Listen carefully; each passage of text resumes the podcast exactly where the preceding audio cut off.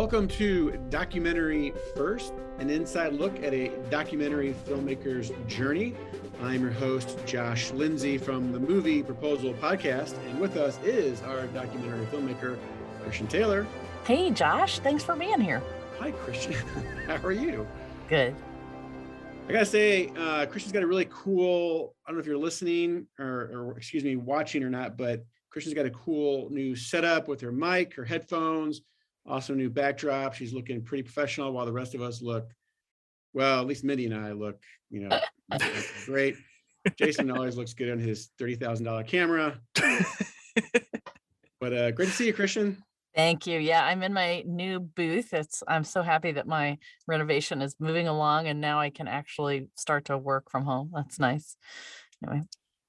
And uh laughing in the background is Jason. Hello, Jason. How are you? Good. How are you? Good, good. I just want to uh, talk about a, a little bit. If you're not following Jason on Twitter, you are missing a lot of cinnamon reviews. Uh, dad jokes. Or yeah, and a lot of dad jokes. I've been uh, enjoying your cinnamon reviews. He reached 4,000 followers on Twitter this week, and so he did a review of cinnamon stuff. And so he's definitely one to watch on Twitter. Yeah, that that was that was a bit weird. I did cinnamon roll uh, flavored coconut milk, which uh, was terrible.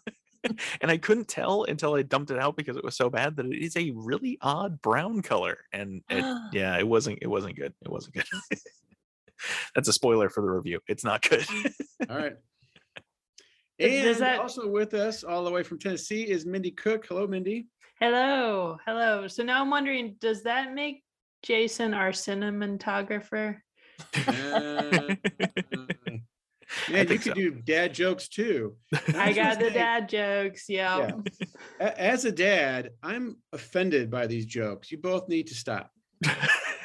As in they're not good enough, or or they're overshadowing you, and you feel like you have to up your game. Well, I don't feel you have the right.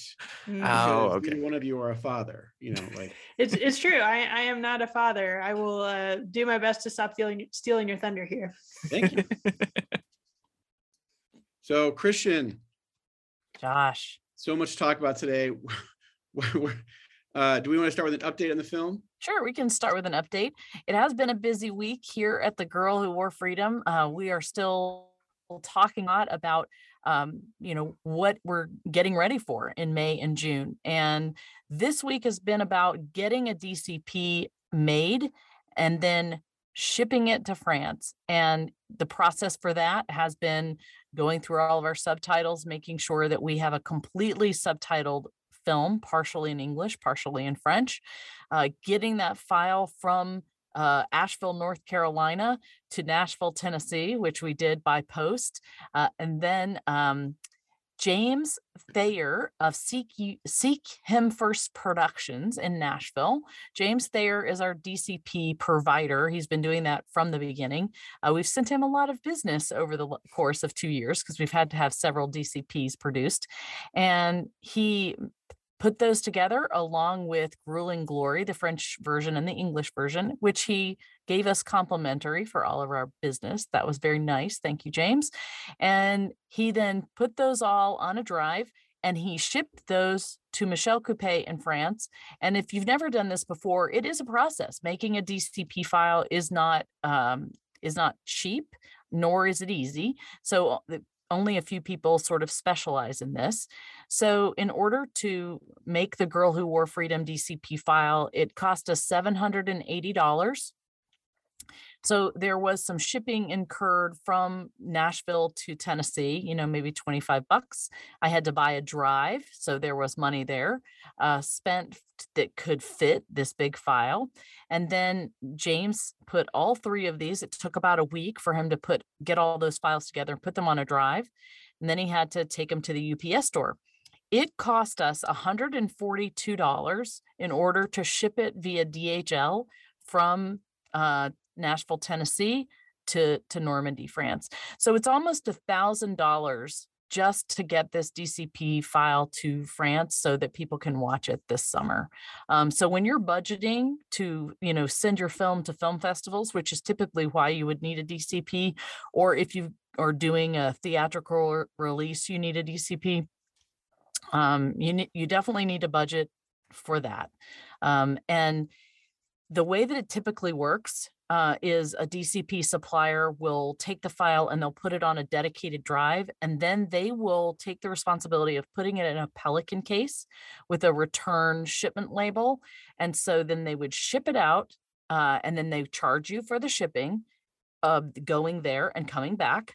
And and then the theater is supposed to be responsible for taking that drive, putting it into the Pelican case, and sending it back. Um, we've had we've run into situations where the theater hasn't really follow through with that and we have to make sure that that happens.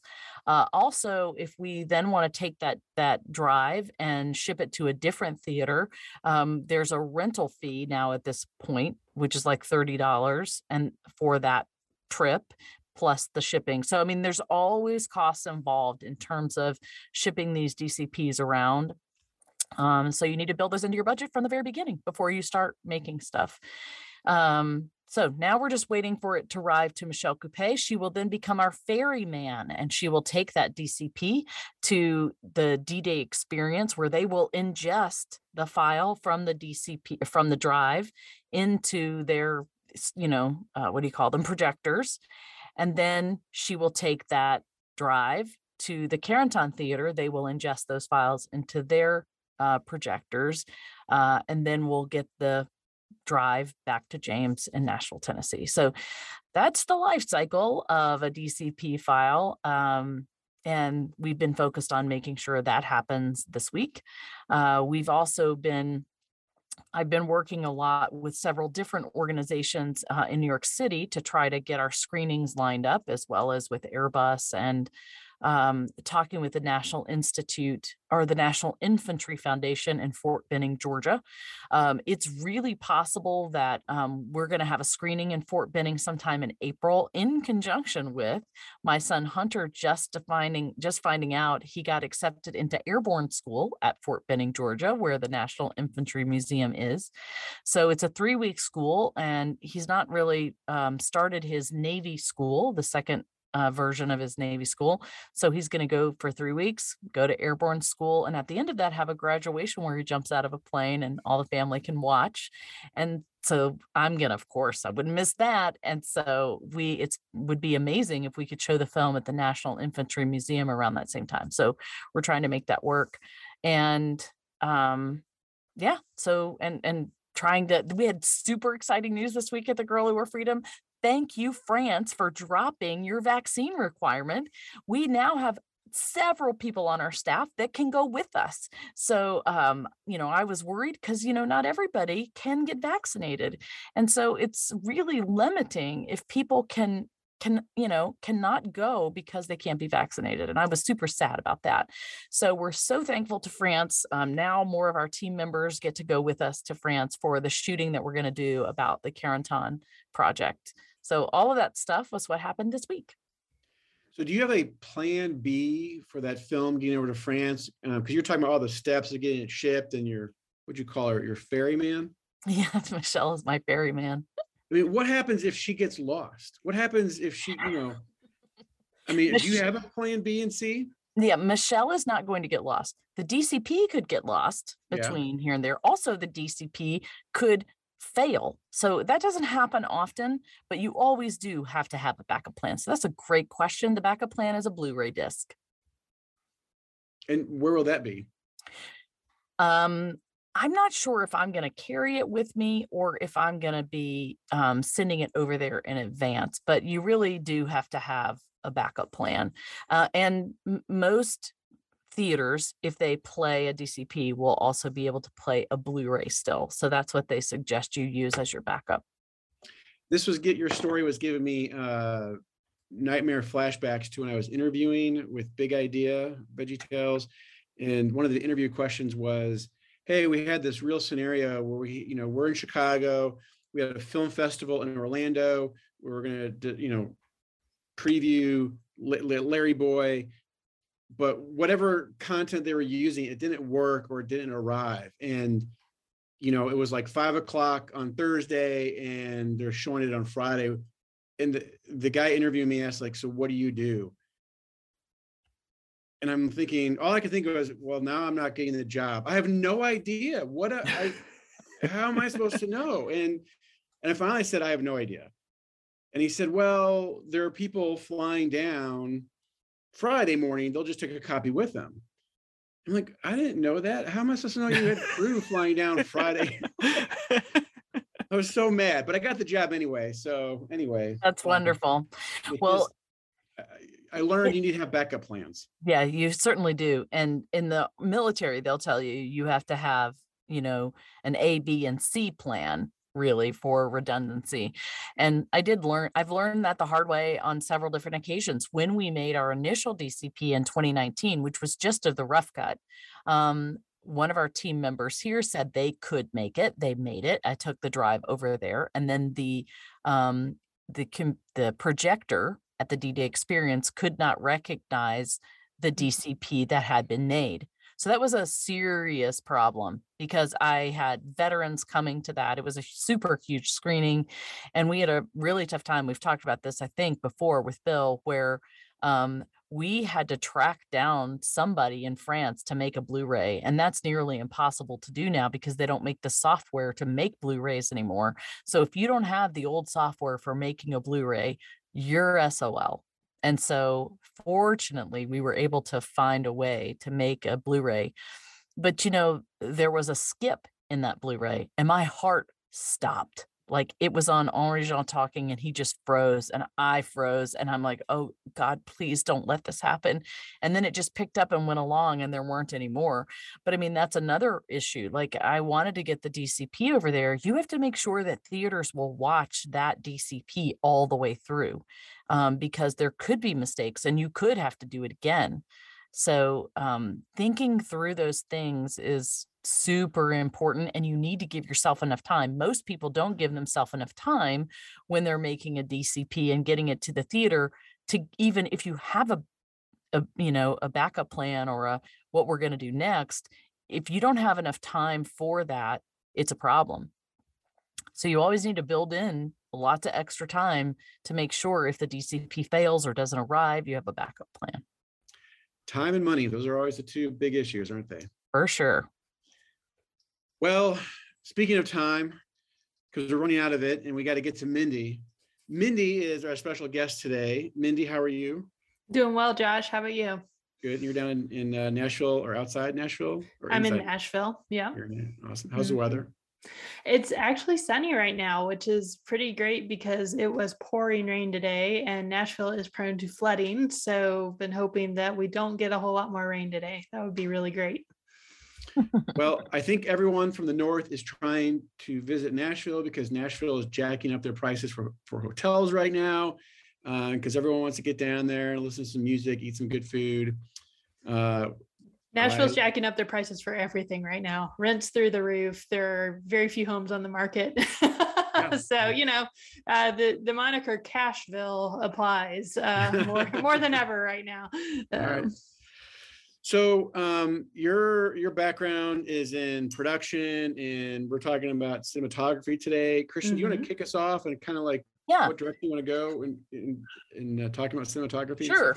Um, well, we have many back here because I don't often have the ability to do a really deep dive into to some subjects, and we've neglected cinematography up to this point because our cinematographer for the Girl Who Wore Freedom has not been able to be on the show, and so um, once we have Mindy here and she's in this process, and she's going to be shooting for us um, going forward, in particularly in our Carentan project, she you know we have this unique opportunity to talk to her about um, that that whole department of cinematography.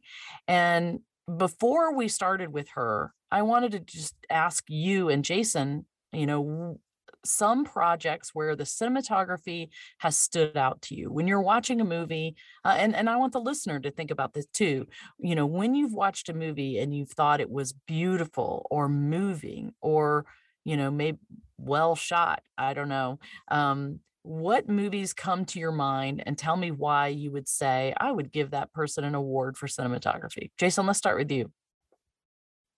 Yeah, I think um, some of my all-time favorite um, cinematography in films that I've seen, and not necessarily documentaries, um, would have to be almost everything by David Fincher.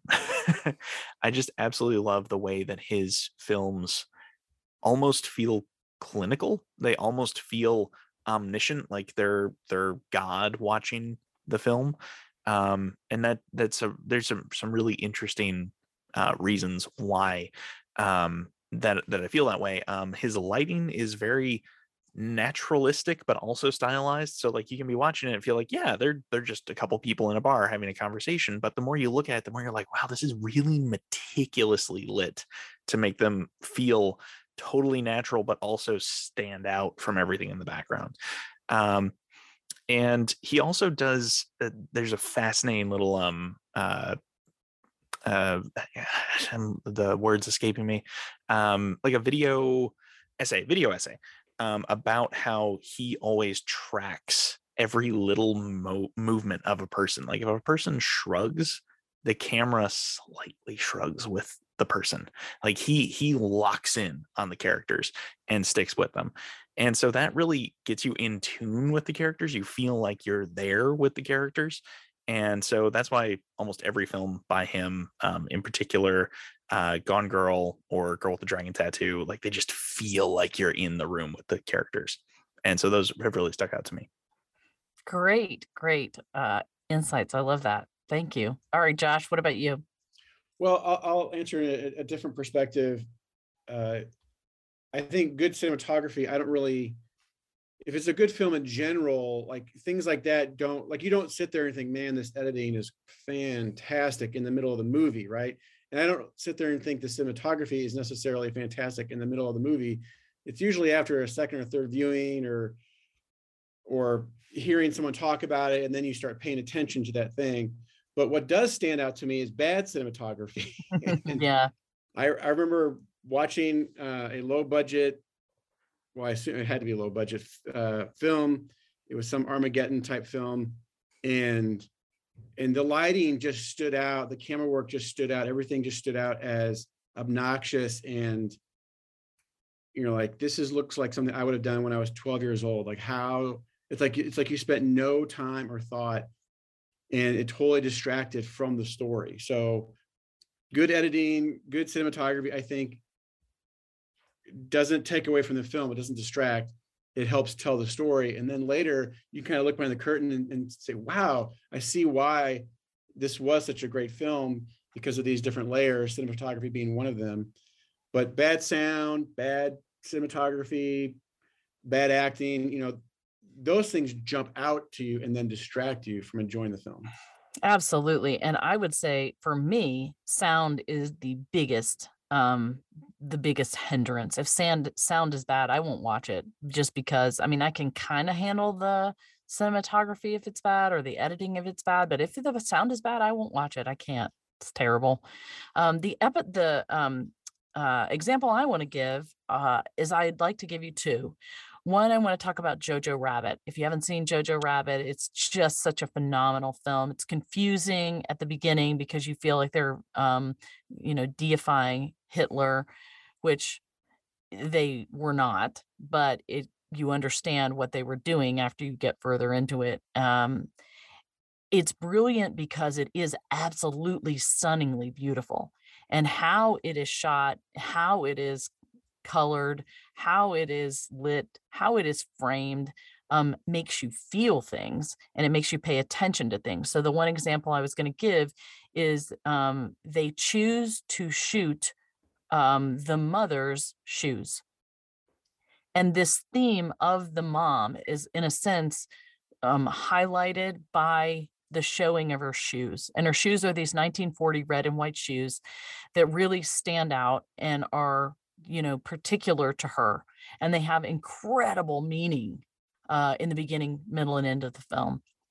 And so that is, you know, in conjunction with the director, but a cinematographer usually they the the DP, the director of photography, will have thought about how they want the audience to feel, how that shot is set up, and and what they're going to do with that shot throughout the you know shooting of the film in order to carry the feeling through.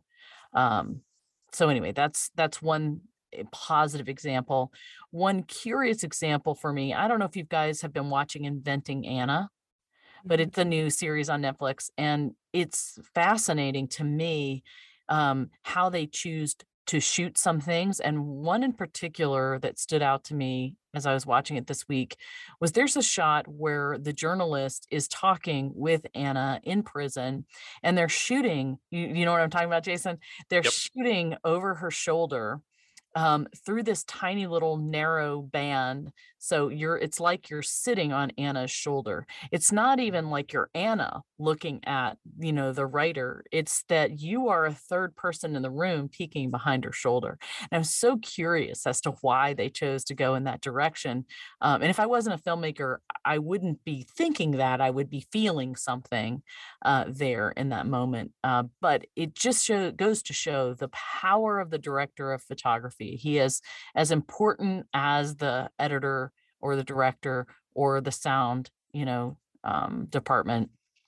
So anyway, those are my examples. Now, Mindy, I want to ask you, as a cinematographer or rising cinematographer, uh, talk to me about uh, one of your favorite things or you know one that you hate yeah man i feel like as someone who works in camera department that's a really loaded question and i'm going to be judged for it but um one movie where I really love the cinematography is Secret Life of Walter Mitty. Oh, um, yeah. There's a lot there. Um, you know, they shot in Iceland. So, you know, just those beautiful vistas, the light of those outdoor scenes, um, so much of it. Uh, I just really fell in love with that style. Um, but uh, there's also the difference between um, the way the scenes are shot outside when he's on his adventure versus inside. Uh, feels much more claustrophobic when he's in the corporate environment, that sort of thing. And so they made some really particular choices that led to that. And interestingly, I was listening to a podcast this morning with the cinematographer of a of a series that's on HBO right now called The Gilded Age, and he was talking about um, how he's made his choices with uh, both composition and lensing um, and a few other things. Uh, so The Gilded Age, broadly speaking, is this battle between um, old wealth and new wealth in uh, 1920s New York, I think. Um, so uh, when he shoots the scenes with the characters who represent old money in New York, um, he chose anamorphic lenses um, and he's much more formal in his composition. The camera never tilts um, and everything feels much more structured, which is very much how their lives were and how their attitude is. Um, and then he actually switches to spherical lenses for shooting the new money New York, um, which um, I haven't heard a ton of people talk about switching between anamorphic and spherical within the same piece. And so that was just a really interesting discussion. He was talking about how he creates more space uh, for them uh, how he allows himself more freedom with camera movement. There's a lot more camera movement when it comes to those people. Um, and is it, so I often don't notice these things until I watch something a second time through. I really try to let myself experience a, a story the first time through because I found uh, when I was in college, I got way too analytical and I just couldn't enjoy film anymore um, because I wasn't experiencing it. And so I'm still on my first time through The Gilded Age. It's in fact, the, I don't think the entire series is out yet. Um, so I hadn't gone back with a critical eye, although I I noticed I really enjoyed the way that I was drawn into the story and um, there was a, a painterly aspect to some of the scenes that felt like it really fit the period, that sort of time. So that's kind of two examples on the same theme of showing two very different attitudes and uh, some of what went into making that. Um, I would love to hear an interview with the cinematographer of uh, Walter Mitty too. I need to go see if there's one out there because I really enjoyed their work on that. Well, I'll tell you, I um know the stuntman that was Bill Ben Stiller's stuntman, Greg Fitzpatrick, and he knows everybody on that film. So I'll ask him and see if get you a one-on-one. Oh man, that would be incredible. That would be incredible. Yeah, that that was a movie that surprised me how much I love it. I was sick one day and it just was something to watch and I put it on in and was immediately drawn in and I've watched it multiple times and I love the soundtrack, I love the film, I love the storyline, all of it we had Greg Fitzpatrick in our house, like I think last year. We watched it as a family. And so he would go through every episode and and show us and tell us how he did the stunts and how it was made. And it when you get that behind the scenes of a movie that you love, uh, there's nothing like that. That's super cool. That's really cool. Also, he's a he has a dangerous job. so that's that's a lot of commitment right there to be a stuntman. For sure. Um, well, hey, speaking of jobs, um, let's take a deeper dive into camera work, shall we? And Mindy, we want to rely on you. Um, when you when you talk about the camera department, you know, there, there's different roles. You know, what what are the jobs in the camera department? Yeah, that's a great question. And that's something I've been figuring out over the last year or so. So I come from a background of what people would call video production, and it's much less structured, um, usually much smaller teams. And, you know, kind of came in with the idea of, um, you know, I think movies have too many people their camera departments. I don't understand why it takes so many people. I mean, I do this with one or two people. Why do they have 10? You know? Um, but as I have started working on higher level productions and working my way up in the camera department on those higher level productions, I've really come to understand why there are so many roles um, and what those are. So uh, brief overview. Uh, the director of photography or the DP is the head of the camera department, um, and they often hire the people below them.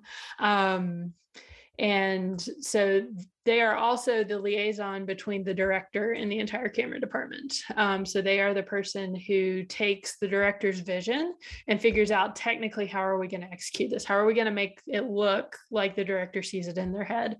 Um, what cameras are we going to use? Uh, what sort of lighting? Um, they take the first stab at lighting. I'll talk about G&E a little bit too. They are the ones who really execute that. But um, they are the person who takes kind of the artistic creative uh, vision and figures out okay how do we break that down into the very practical parts of cameras lenses lights um, framing composition all of that. Um, and then below them um, you often have both camera operators and camera assistants. Um, they have two different roles. Uh, camera operators on a larger shoot. Uh, sometimes the DP will operate. It totally depends on the DP. Um, sometimes they like to sit with the director. Sometimes they sit with the DIT, who I'll talk about in a minute. Um, but uh, on multi-camera productions, you'll have A cam operator, B cam operator, C cam operator, etc.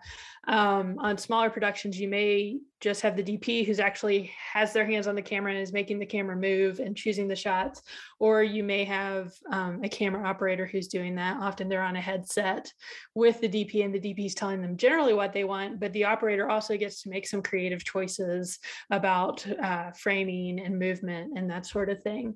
Um, and then you have the first AC. Uh, a camera first AC is the kind of administrative head of the entire camera department.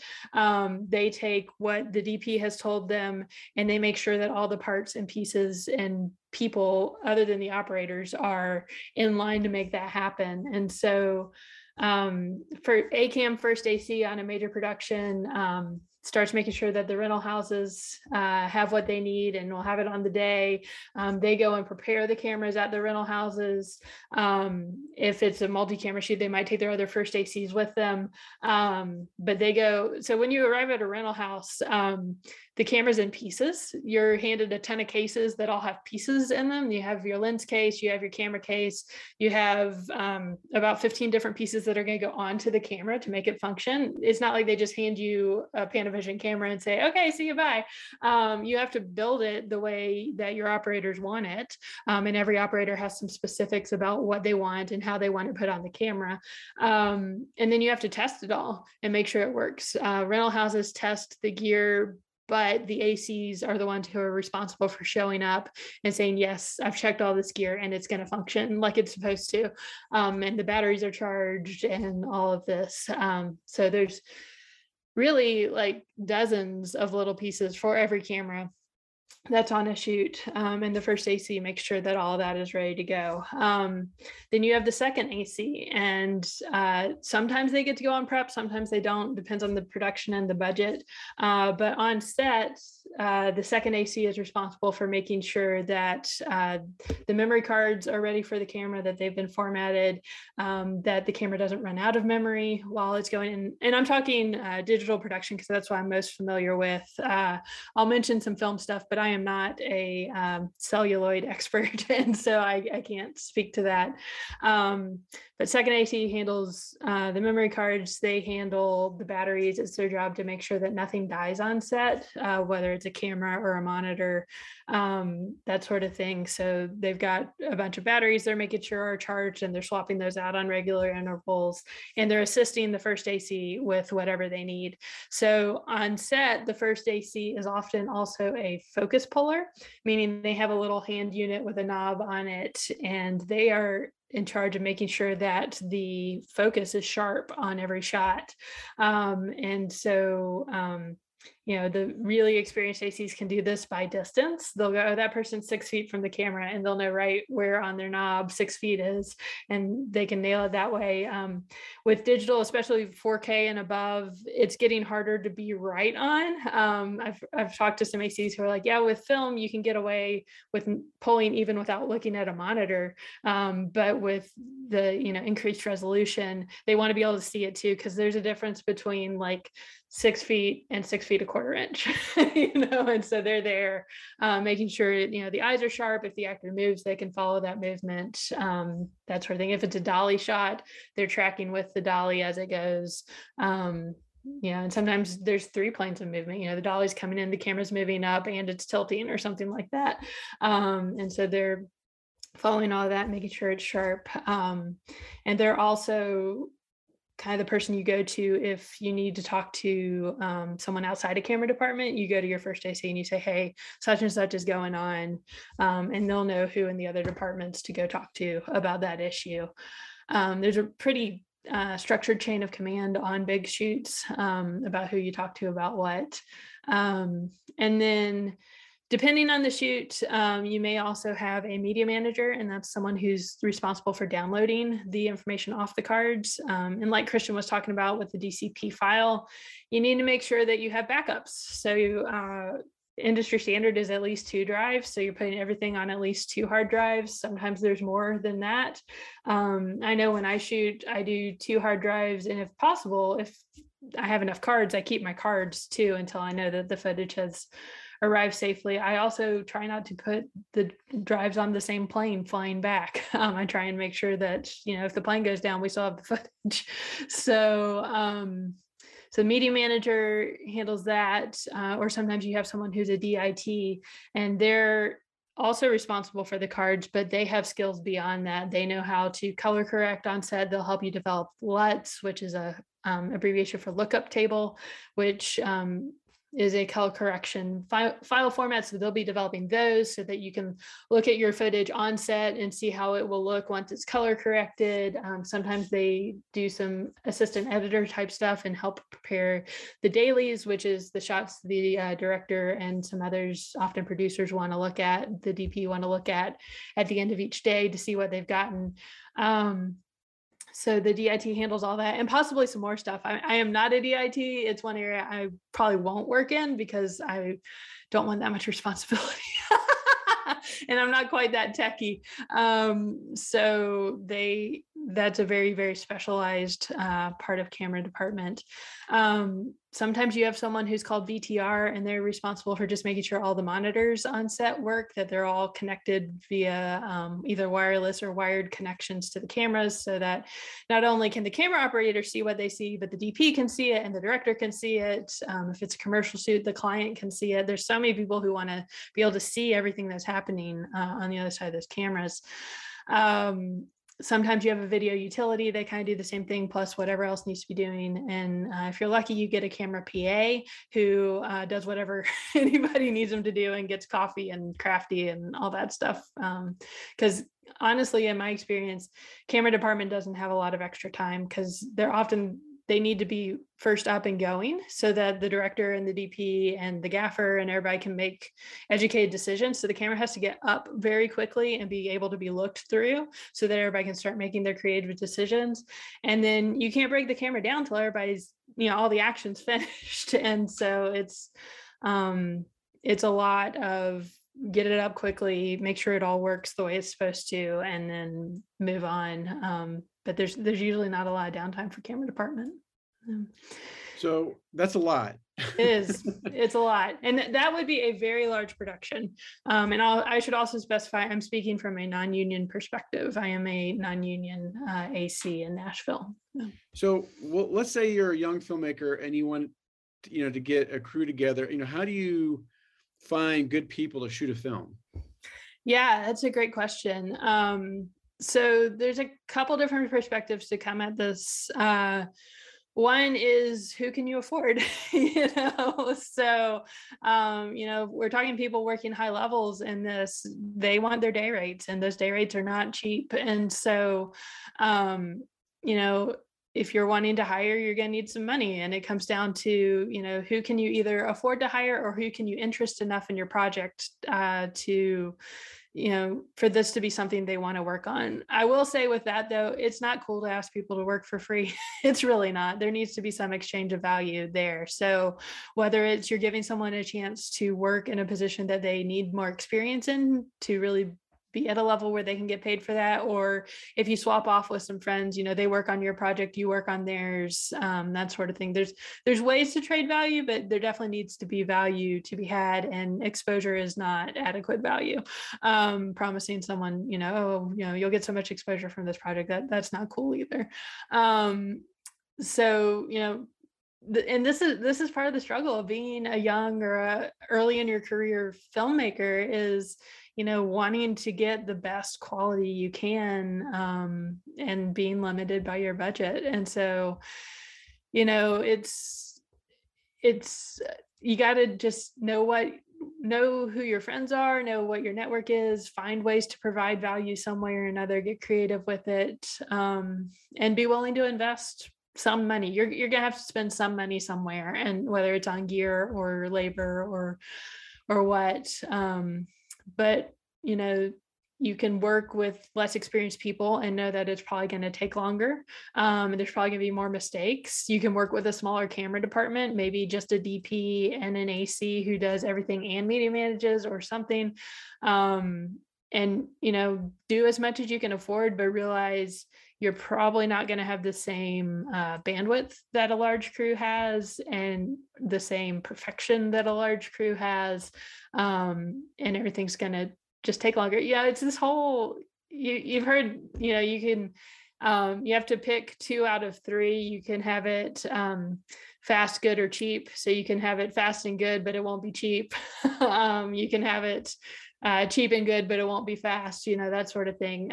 I feel like that very much applies here and you just have to figure out what your trade-offs are and what serves your story best um, but always take good care of your people.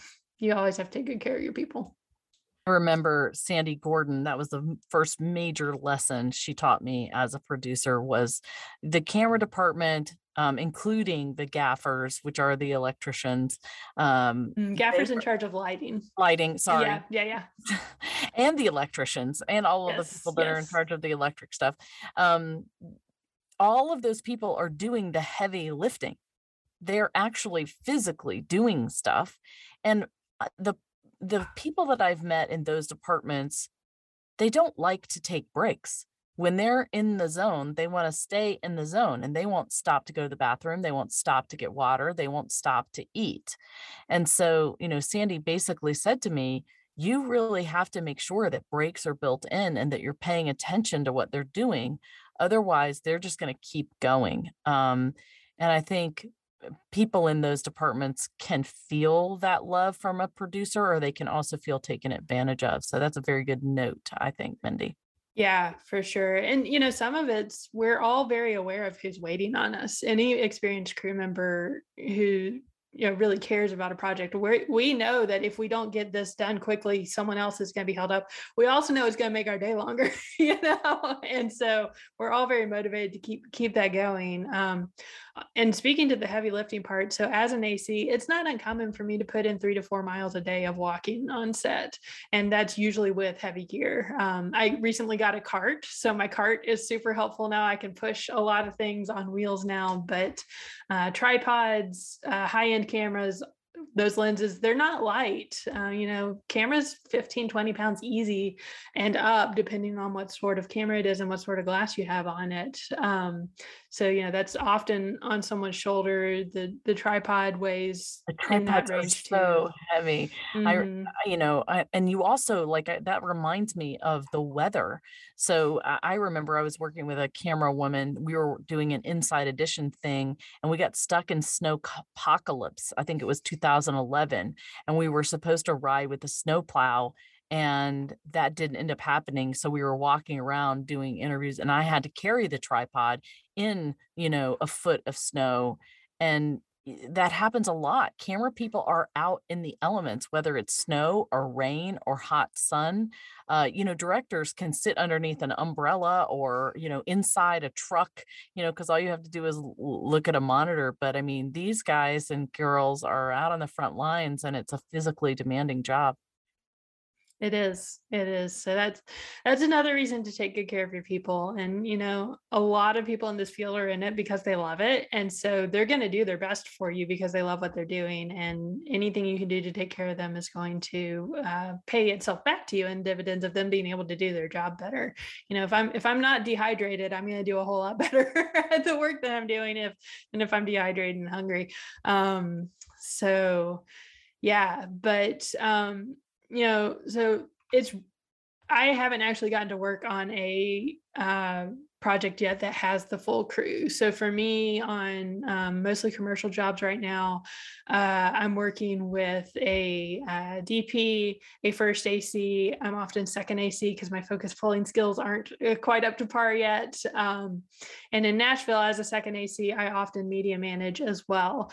I have some friends who are uh, ACs in LA and they would not be happy knowing that. So um, the LA ACs would be like, no, that's a totally separate position. Um, it should be a different hire. And it should, you know, but our budgets aren't where they could be to make that happen. And so it often ends up being combined with second AC on some smaller jobs. Um, but you're taking a risk. You know, my attention is split between making sure the cards get dumped and making sure that nothing's dying on set uh, and running out of battery power. Um, and so, you know, there's more room for error because of that. Um, and also i'm not a dit um, i don't have quite the knowledge on that that someone else could uh, to make sure that that was done you know more perfectly but um, but yeah camera crews come in all sizes you, sometimes you just have a dp on set uh, for really small projects and then sometimes you have the whole slew. Uh, I named plus a whole G&E department, which is the gaffer who's in charge of how the lighting looks, electricians who are in charge of making sure everything is powered correctly and you're not going to blow any fuses, and sometimes setting up massive generators to make sure you have electricity in the first place, um, and uh, grips who move things and build things. And, and this is where you start seeing names like best boy and best girl and key grip. And it says names in the credits where you're like, what does that person do? you know um, but they're they're making sure everything is built and powered and and the gaffer's in charge of making sure that the um, lighting feels like the director of photography has asked for it to feel. So they're the person who comes in and says, okay, I need so many of these fixtures and so many of those fixtures, and we're going to fly these up here and we're going to, you know, put these on such and such percentage. And then they work with the director of photography to get dialed in for exactly what they want so that the director's vision is then realized. I mean, you know, Josh, what what is it? What does it do to your ears when you hear all of these specific roles and things they do, and all of the people there? What do my ears do? Your brain. uh, no, it's overwhelming. Yeah, I I'm just imagining all these people. Um, it it takes a lot. I mean, if you stick around for the credits for any film, you there's a, a gajillion names on there and and you're just talking about the camera crew right you know so uh, it's overwhelming and someone's got to be the leader of all that uh, and that's a, an ambitious um, maybe it makes me tired that's what it does it makes me tired because there's a lot to be done. Yeah yeah but it's you know talking to filmmakers early in their career it's really about finding the balance between what you can afford and like the level of excellence or perfection you expect you know um, and there's people who pull off amazing things with tea tiny little crews you know um, and those are really amazing creative endeavors because you're doing so much with so little um, speaking but, of that mindy yeah. we if you look at the girl who wore freedom which i hope everyone listening has we had adp who did everything it, it, he didn't do DIT, but even our DIT guy didn't do a DIT. Um, I'm glad you ended up with a film then, because that's risky. it was it was a nightmare. It was oh, an man. utter utter nightmare that we did not have anybody doing DIT. We didn't do dailies. I mean, we just mm-hmm. couldn't with what we were doing, the budget that we had. But I mean, imagine. I mean, our film is beautiful. Our it film is beautiful. It was so well shot. And it really was because of Corey Lillard. He did everything. And, you know, my mind is blown by that. Uh, you're right. You can get really good stuff, you know, but like I said before, there were a lot of mistakes made as well. And mm-hmm. we did pick the best of, you know, um, of everything. So, yeah, yeah, I think based off what I've heard you say about some choices you had to make in your edit, like there are things that could have been different with a larger crew because you would have had the bandwidth yeah. to see it on set and to fix it in the moment. Yeah. And that that's really one of the biggest sacrifices you're looking at is well, other than like a DIT not doing their job and possibly not having your footage show up, you know, because that's a problem. Um, but it really is that ability to have time and bandwidth on set to fix it, then to make something happen, then um, so that you're not in the edit room later going, oh, I wish we had, you know, or oh, that that shot wasn't quite as sharp as it should have been, you know, that sort of thing. Yeah. Awesome. All right, Josh. Well, great, great stuff, Mindy. Thank you. You're welcome. Thank you You're so welcome. much. Before we wrap up, we're going to uh, do a quick uh, mini segment. I'll be honest with you, I don't know what we call it anymore. now it it's de- now on, deja vu, docu No, no, no. Now it's time for our new segment, DocuView Deja Vu. DocuView Deja Vu. There we go. Okay. So I was All wrong. Right. I did, and I, or yeah. I was right. I didn't know. Docu, DocuView Deja Vu. Thank you, Jeff Kurtenacker. Oh, All right. So uh, I'm going to start with Jason. We haven't heard you talk a lot. So talk to us about a documentary today that you've thought about. Yeah. Um, so this documentary, I think it's kind of fitting that we're talking about this um, on the cinematography episode because this film, in my opinion, does not have great uh, cinematography. And I think part of it is because it was really early in the digital revolution. Um, so this movie is Inside Job from 2010. Uh, it won Best Documentary Film in, in 2010 and won the Oscar. Um, have any of you seen this movie? I have not, but I've wanted to. Okay, so it's about the 2008 financial crisis and how it happened. And so they interview all these really fascinating people, but it's it's shot on a red one digital camera um and everything is super deep focus. So like and, and, it all feels like it's shot on a crazy long zoom lens. So like oh we're going to interview this guy in his office and it looks like he's you know got his back up against a, a, a bookcase and you can read every single title on the bookcase behind him and it just it's visually distracting from a fantastic um, story about the 2008 financial crisis and how all these different people and, and actors really came together. Now it's cut together with news footage and B-roll and all these other things too. But when it cuts to interviews, it always distracted me. Every time I've watched this film, I've just been like, ah, it, it, I, I just get lost in looking at you know this guy who's in you know what looks like an airport for some reason and you can see all the way down the hallway behind him and it's in sharp focus and it feels really digital and it doesn't feel like it was colored well and it but it won best eh, you know best documentary at the academy awards that year. Story um, is king. Story is king my friend yep, exactly. And it, it is a fantastic story. I've I've watched it several times and just thinking about it again makes me want to go rewatch it. Um, it was actually originally shot in 2K on a red wow. one. So it's a very odd it, it's again, is when they were trying to figure out what digital really was and how you can make films with it. Mm. Cool. And where can you watch it now? Um, I have it on Amazon, but I think I bought it. So let me just dig around and see if I can find it. All right. And while he does that, Mindy, why don't you tell us what you came with today? Yeah, so this is a film I've wanted to mention for a couple episodes now, and I just keep forgetting the name of it. Um, it is called Blowin' Up. Um, that's with an N on the end, not with a G. Um, and it is the amazing story of a particular courtroom in New York City, um, actually the Queens Criminal Court.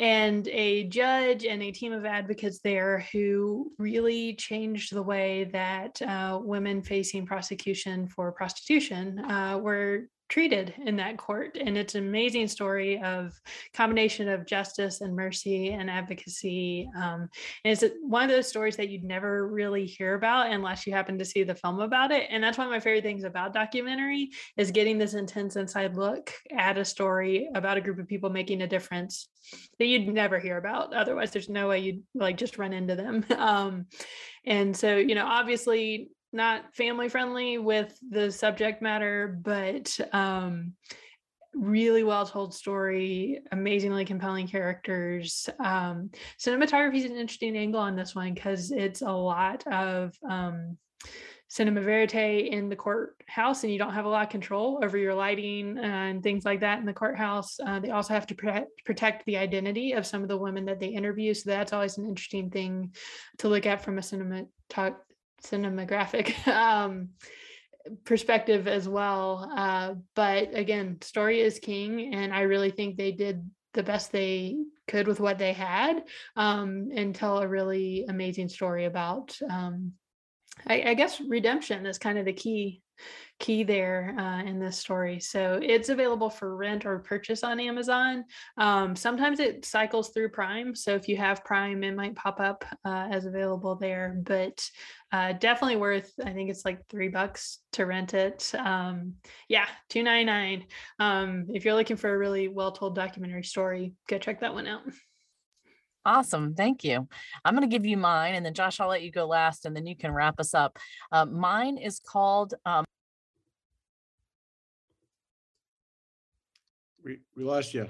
Yeah, everybody got muted somehow. Yeah, we all became muted at the same time.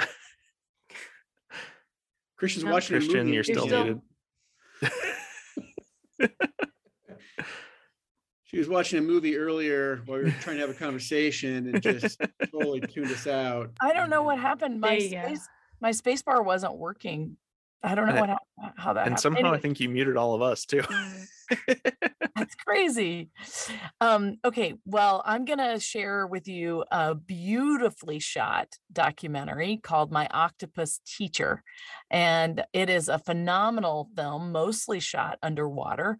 Uh, you can find it on Netflix, and it is a beautiful story. So it's a story about how uh, this um, you know, filmmaker was taking time off to really reevaluate his life and slow things down. And he ended up making friends with an octopus who really um, taught him to look at his life and life in general in a completely different perspective.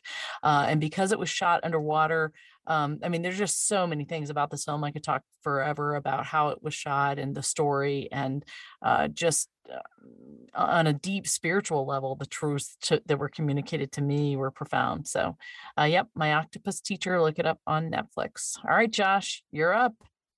All right, I'm bringing uh, the 2018 documentary about Mr. Rogers. Won't you be my neighbor? Yes. Love that. There, there's two films that came out about Mr. Rogers, this documentary, and then the one with Tom Hanks.